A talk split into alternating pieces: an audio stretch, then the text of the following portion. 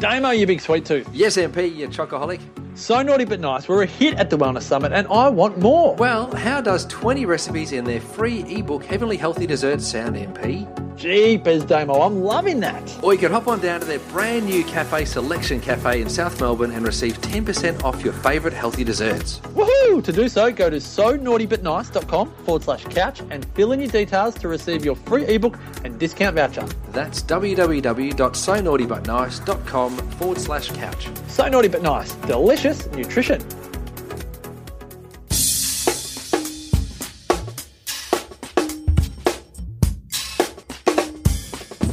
TheWellnessCouch.com, streaming wellness into your lives. Sit back, light the fire, kick your shoes off, because it's time for That Paleo Show with your favourite caveman, Brett Hill. Welcome to that Paleo Show, making the paleo lifestyle easy and accessible for everyone. This week, uh, I'm Brett Hill, and this week I'm joined by a naturopath who's absolutely passionate about health and fitness. I think he and I share a lot in common when it comes to exercise, when it comes to diet, when it comes to mindset, even some, you know, minimalist running stuff. So we're going to have lots of fun on this podcast. So welcome to the show, Michael Smith. How you doing, Brett? Good to be here. Good, mate. Great to have you on. It's great to be able to chat to you, and I'm, I'm really looking forward to this one today. So, Michael, you've obviously been doing this for a while. You've got some great experience in, in all of these different areas. So, I'd love to hear a bit about your story, a bit about how you first got into this field. Yeah, probably similar to a lot of other natural practitioners. I came from an area of not being well and working through that myself before I went on to study naturopathy. I used to be a chef, and that involved drinking far too much coffee and alcohol and poor sleep habits, poor lifestyle habits. And actually went and saw a naturopath, and they put me on the right track, and I felt, you know, so much better that it inspired me to go and study myself. So in Melbourne, I studied at the Melbourne College of Natural Medicine, and even though I was studying natural medicine and looking into all the diets, I never actually felt 100%. I was you know, to be quite honest, I was falling asleep in class, um, struggling to sort of have enough energy to get through the day.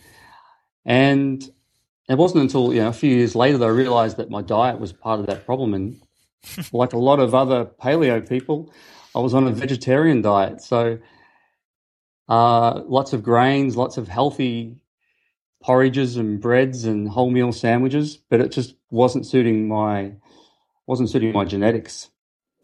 And slowly, in the last four or five years, I've switched over to a paleo diet, like 90 to 95%. And that's when I've seen a you know, huge difference in the energy levels. Um, and also with clients, like getting them to slowly adapt to this type of lifestyle as well.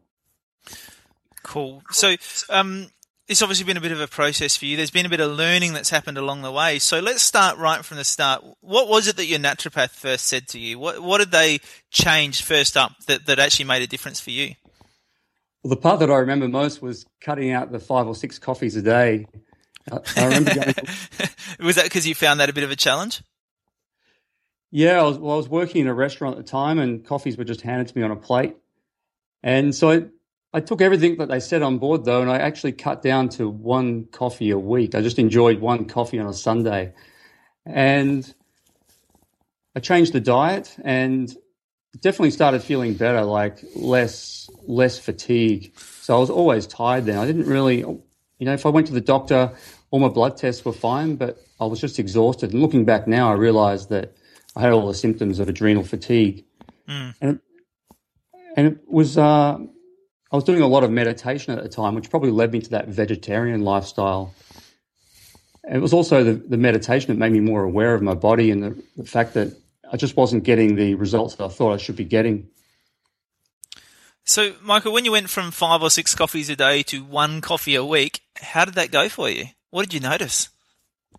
Well, after the headaches went away, and I actually noticed I had, I had way more energy. I thought I needed coffee to survive. And within a few weeks, yeah, I wasn't, you know, crashing of an afternoon. Um, I was sleeping better at night time. It, yeah, I just lost, I lost the craving. It didn't take too long at all. And how do you, have you now, uh, I guess, made those recommendations with other clients? Because coffee can be a tough one for people to, to crack. You know, for a lot of people, their coffee is their thing that they just love. Uh, and some of them don't want to give it up, but some of them would like to give it up or at least try and give it up and see what changed. How do you help other people do that if that's what they want to do? Have you found that difficult or do you find that people are able to make that change? Coffee is one of the hardest ones. Like a lot of people are happy to, you know, maybe cut out alcohol and but coffee's one of those ones that once you get past that headaches for a few days, it does it does become easier. I think coffee's probably easier to give up than say gluten and some of those other addictive foods.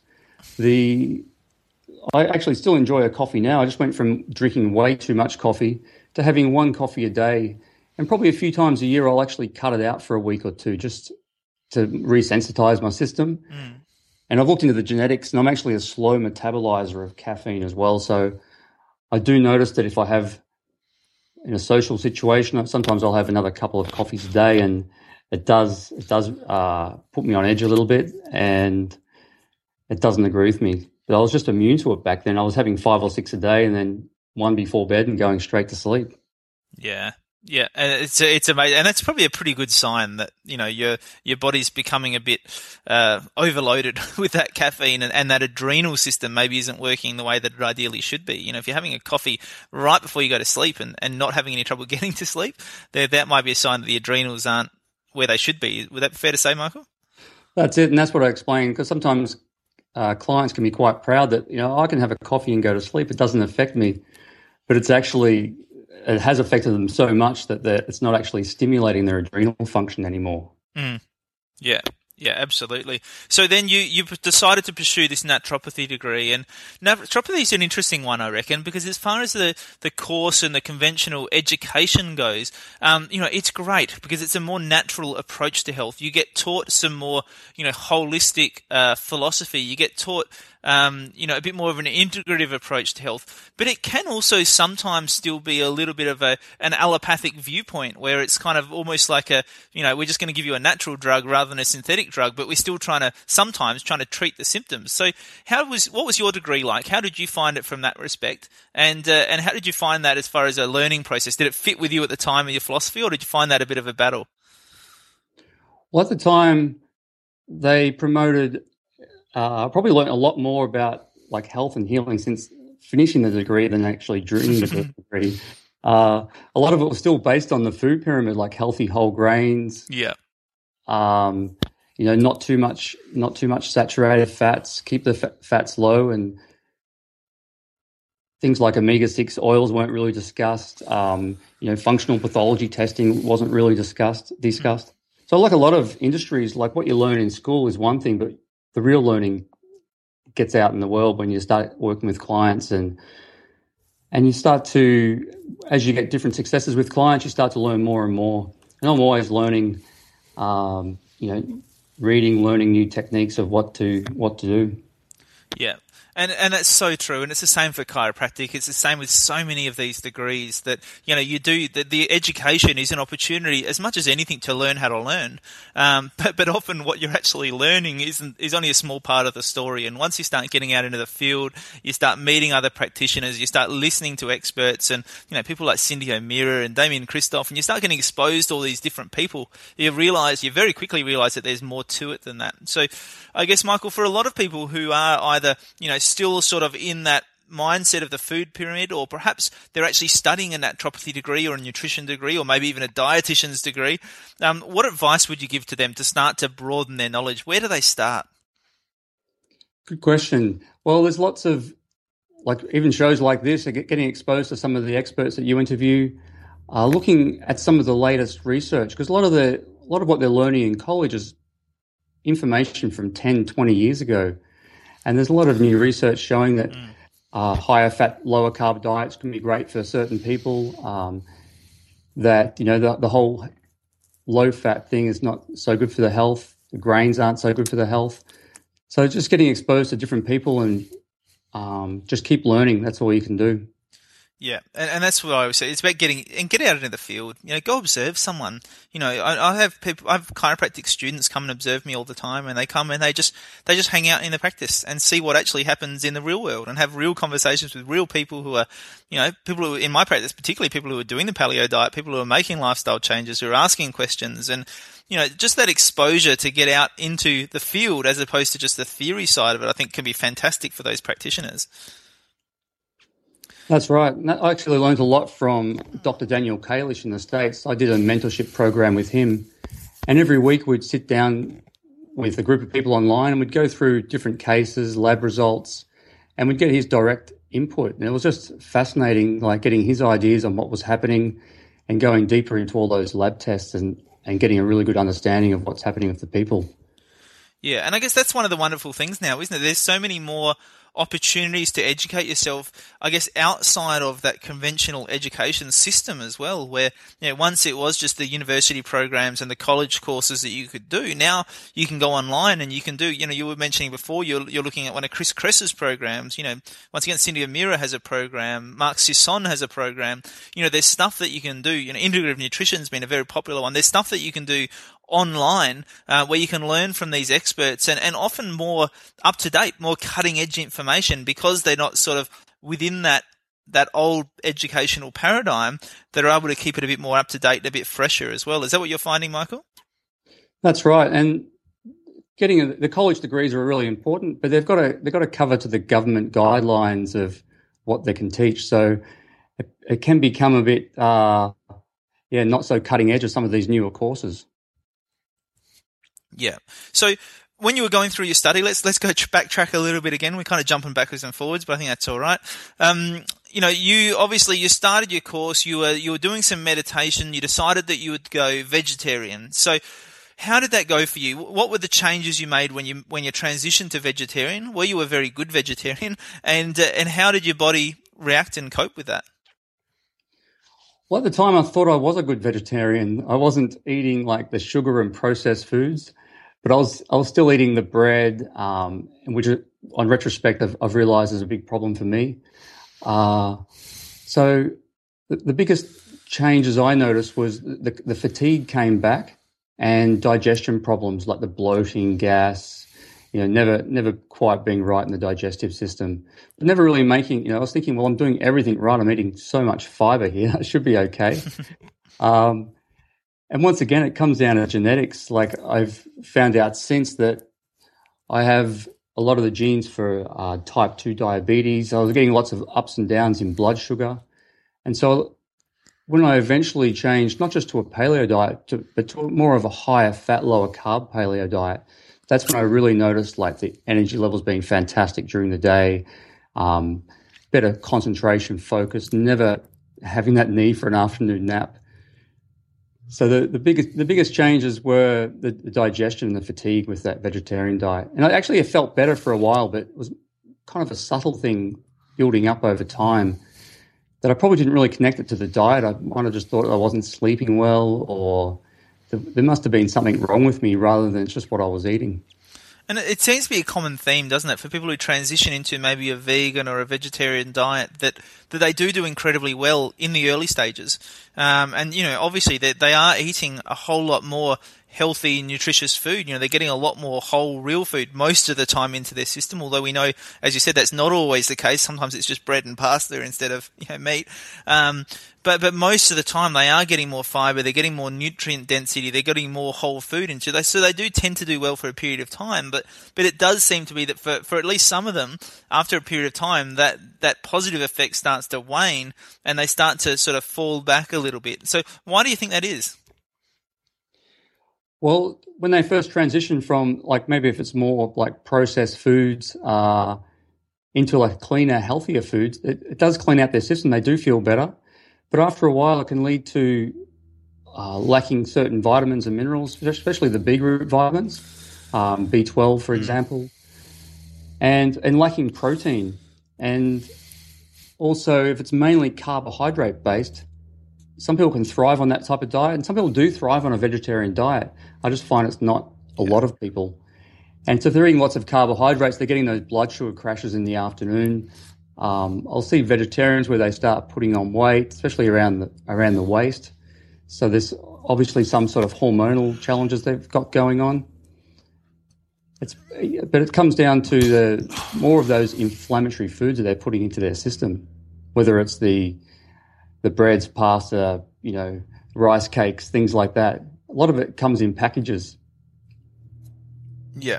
And I think that's the point to make is that, you know, if you're doing vegetarian really well, then a lot of, if not all of that can really be overcome. You know, if you're eating good quality food, if you're eating real food, if you're avoiding the processed packaged stuff, if you're avoiding the processed grains and the soys and those sort of things and getting lots of, you know, the healthy proteins and the healthy fats into your diet, you know, if you're doing that really well and, and, you know, you can have obviously vegetarian, you can have the eggs and all that sort of stuff, then, then you really can be getting all of the benefits of doing a paleo sort of lifestyle in a vegetarian aspect. You just have to be conscious and do it well, don't you?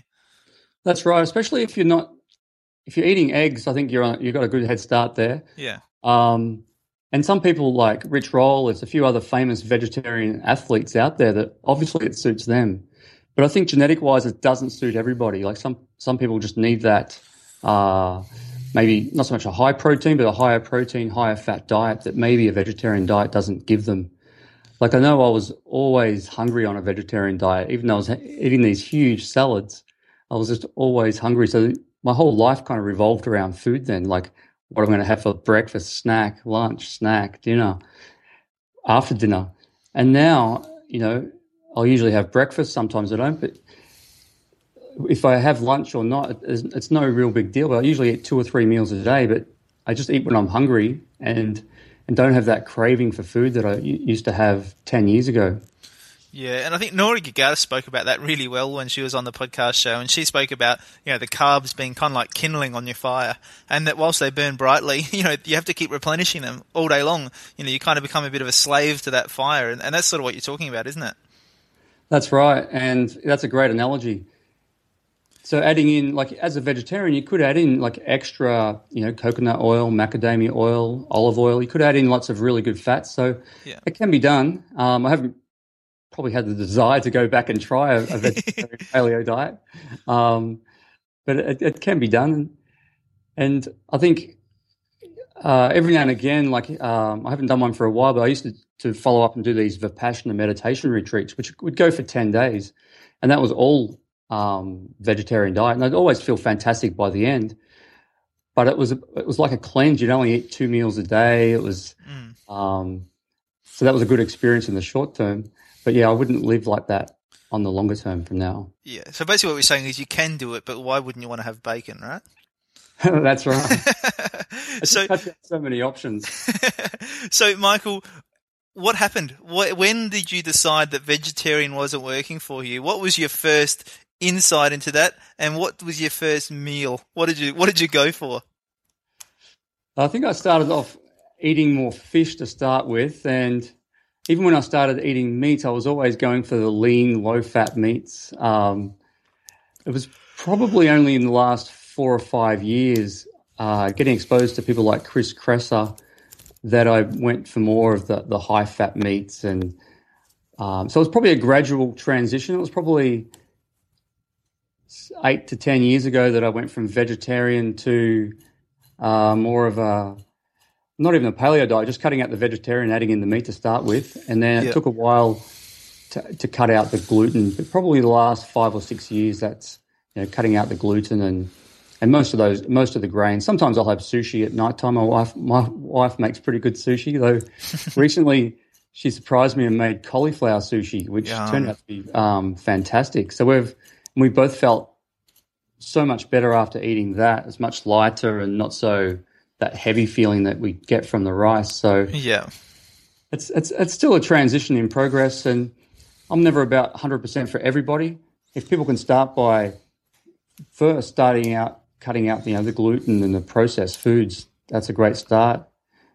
But I encourage everyone to try like a a strict paleo diet for at least 30 days. Then you can really see the difference. If you sort of cut things out, you know, 80 20, that's great. But you might be adding in one or two inflammatory foods every week, which is stopping you uh, making that next step into healing.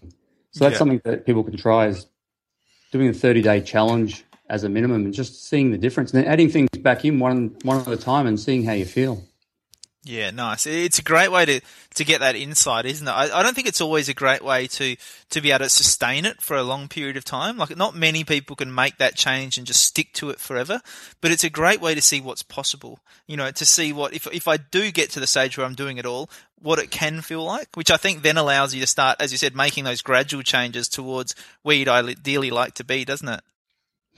That's right. And if you're 100% on anything, whether you're 100%, when you're 100% vegetarian, it makes it restrictive when you go out. Um, these days, you can go out a lot of the time and be be paleo, but every now and again, you're going to be in a situation where there might be something that's, you know, not classic paleo, but it's not the end of the world if you have it. Yeah. So never being absolute just makes life a lot a lot more freer and easier and takes the stress out of eating. Eating should be fun and something you enjoy doing. Yeah, absolutely. I 100% agree with that. So, uh, Michael, in your naturopathy practice, then, um, you know, how do you approach things? How much of your time is spent, I guess, on the diet side of things, and how much of your time is spent on perhaps like supplements and herbs and, and the other side of things as well? Well, everyone everyone starts with diet because you can't you can't uh, out supplement a bad diet, um, and some people need some people need the motivation to change. Um, a lot of my work is via Skype and telephone consultations. So I'll do a lot of more detailed functional pathology testing um, to find out the actual cause of what's what the problem might be, whether it's through adrenal, thyroid, sex hormone testing, or detailed digestion testing or organic acids. And that also helps the people be more motivated to make change. If they can see, like in the lab results, what's happening, then they might be more motivated to change their diet. I don't normally do food allergy testing, but sometimes if people are reluctant to change their diet and, I've, and they, they're happy to just you know, spend the money to find out what's causing the inflammation, once they get the results back and then they can see that things like gluten or dairy are creating the inflammation, then they're, they're, they're more likely to make the change. Yeah, I like that. And you know, one of the things I like about that is that you're not just relying on how you feel, uh, because one of the challenges can be that sometimes as you're getting healthier, you might feel worse before you get better. You know, um, sometimes, as you said, people feel okay. Like your example with the coffee before, people think, well, I deal with coffee really well because I can have it right before I go to bed. They feel okay, but they're not necessarily functioning well. And, and so you might do an adrenal test on that one or a, or a cortisol stress test on that person. And, and that might show up not very well, even though they feel like they're doing okay. So that's where I think that, that sort of testing can really be beneficial, can't it? That's it. And also with like people, when people uh, they might be, I might ask them, "Oh, do you get bloated or have gas?" And they're like, "No, no, I'm pretty good. My digestion's good." and then you ask their partner, right? Well, then I might say, "Oh, let's just cut out these foods for a period of time," and um, because the test results show that there's some sort of inflammation, so we, I'll put them on a, a change of diet for a month, and then we'll check in and they're like, "Oh, I'm so much less bloated. I feel much lighter, and yeah. I've lost, you know, two or three kilos, but it's all fluid and gas." And they didn't. It just became their new normal that they were not feeling well, and they didn't realize they were not feeling well because it was just normal to them. Yeah. And, and a month later, their energy's picking up. Their their symptoms are improving. And sometimes in that first week or two, I always warn people there there could be a time where you're not feeling, not going to be as feeling as good as you should be because the body's making that transition, especially if you're you've been on like a gluten or sugar diet, there's a certain amount of addiction and withdrawal symptoms from those foods. Yeah, and, and I see the same thing in practice all the time. You know, one of the things I do with the new people who come into the practice is we do a wellness survey. And so they give themselves a score out of 10 for things like their energy, their sleep, their immune system, their digestion, you know, all these sort of things. And, and it's amazing how often you see someone who puts themselves right up, you know, 9 or 10 out of 10, yet you, what you're seeing in terms of how their body's functioning in their spine and nervous system is that it's just not functioning well at all. And you can so confidently sort of say to those people, look, I know you think you're doing well now, but, you know, give it a couple of months and we'll see And, and it's amazing how they kind of go, I thought I was doing well, but now that I know what doing well actually feels like, you know, because so often, you know, for some of these people, these chronic uh, dis-ease, you know, not necessarily a disease, but dis-ease, just not functioning well. Some of these people have been doing it since they were born. You know, some of these people, it's just crept up on them so slowly that they have no idea that there's an issue there. So it really is important, once again, to start looking at how they're functioning, not just how they're feeling. And, and as you said, sometimes you need to just jump in and do that 30 day trial so that you can see what it's supposed to feel like, so that you've actually got some sort of relevant point of comparison. That's right. And once they do the trial, like then you kind of know what's left. So if people do the trial, but they're like, well, I've still got this, you know, heartburn, or I've still got uh, diarrhea, or I've still I'm still tired, then I might look into doing things like, you know, testing for parasites or Helicobacter pylori or SIBO, um, or doing the adrenal test like you mentioned, or a thyroid test. So once they've done the diet, then you can kind of see what's left that you actually have to treat. Because sometimes a lot of the problems have gone away. Their whole their long list has come down to one or two things. Yeah. Yeah. So, so you obviously, I mean, I'm guessing your approach is going to start with food. Um, at what stage do you start introducing concepts around exercise and mindset and meditation and those other factors as well? The meditation, I, I like to start that fairly soon because, especially if people are struggling to change their diet, a lot of it, a lot of it comes from their mindset. So, if they can even just adopt 10 minutes of meditation a day, it helps them become more aware of their body. And these days, there's some great apps out there. I often recommend Headspace or Calm, or even just focusing on simple breathing techniques for five minutes or 10 minutes a day. Then they become more aware of their body and they're more motivated to then make the changes. So, meditation is something I really recommend early, along with the diet. And then later on, I'll look at, you know, give them tips on sleeping and not looking at screens before bed, um, getting even just getting out and doing some walking or a lot of people don't like going to the gym, so I might just get them doing a few minutes of like resistance exercise a day, especially maybe in the ads of the TV. I might get them to do like, depending on the person, like three or four or five push ups, just build up really slowly and just do incidental exercise throughout the day. And that can add up to a big difference, you know, over the weeks. And so, what sort of changes are you seeing with people, Michael? I mean, what's what's a typical, uh, what's the most common, I guess, changes you're seeing with people, and maybe share with us some stories. What's been your best sort of success story, I guess, in the practice? Well, the probably the, the common, the most common symptoms you always see are often people trying to lose weight, um, fatigue, uh, digestion problems. So some of the some of the best ones are when people just you just change their diet, recommend some simple dietary changes, and they come back and all the all their bloating, reflux, things like that have, have all gone away, and they've actually been able to come off their their Nexium, their their proton pump inhibitors. So they're they're great stories when they're so simple. But sometimes people have already, by the time they come to see me, they've already had all the blood tests from doctors. They've they've even tried the paleo diet, or um, they're eating really well. I can remember one guy he came and saw me, and he was his, his, diet was perfect. And it's always hard to work with people with perfect diet because that cuts out my first option.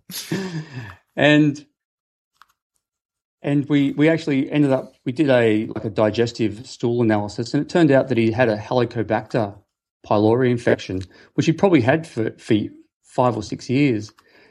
And before that, there's a massive episode of stress because when I asked him about stress, he's like, "No, no, I'm you know, I've got the idyllic lifestyle now. I'm not stressed. So he, didn't, he couldn't associate stress with his problem, but his problem started with stress. So when he was run down and stressed, that gave the Helicobacter an opportunity to take over. And it took, uh, we didn't actually go down the antibiotic route because he also had a lot of issues with candida. Um, he didn't want to have any antibiotics. And we got rid of the Helicobacter with natural treatments and took three or four months. And now, I actually saw him recently, and he's still doing fantastically well. Like he's he, he can actually relax his, his his super strict diet that he was on. He can actually relax that a bit now and get away with it. Before he, he couldn't do anything wrong without feeling any discomfort.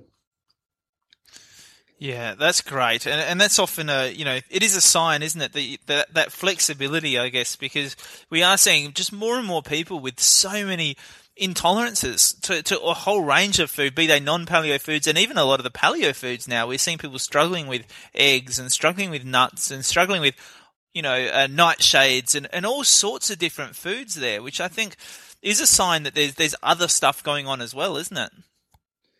Yeah, if I if I have a client and I might put them on the autoimmune paleo diet, and if they get great results on that, that's great. But my work's not finished because you don't want them on that diet for the rest of their life. You want to work out like, well, why are they reacting to all these foods? And it often comes down to either infections or, or leaky gut or some other some other problem with the digestion that if you fix that and heal the gut, they can eventually start slowly adding these things back in.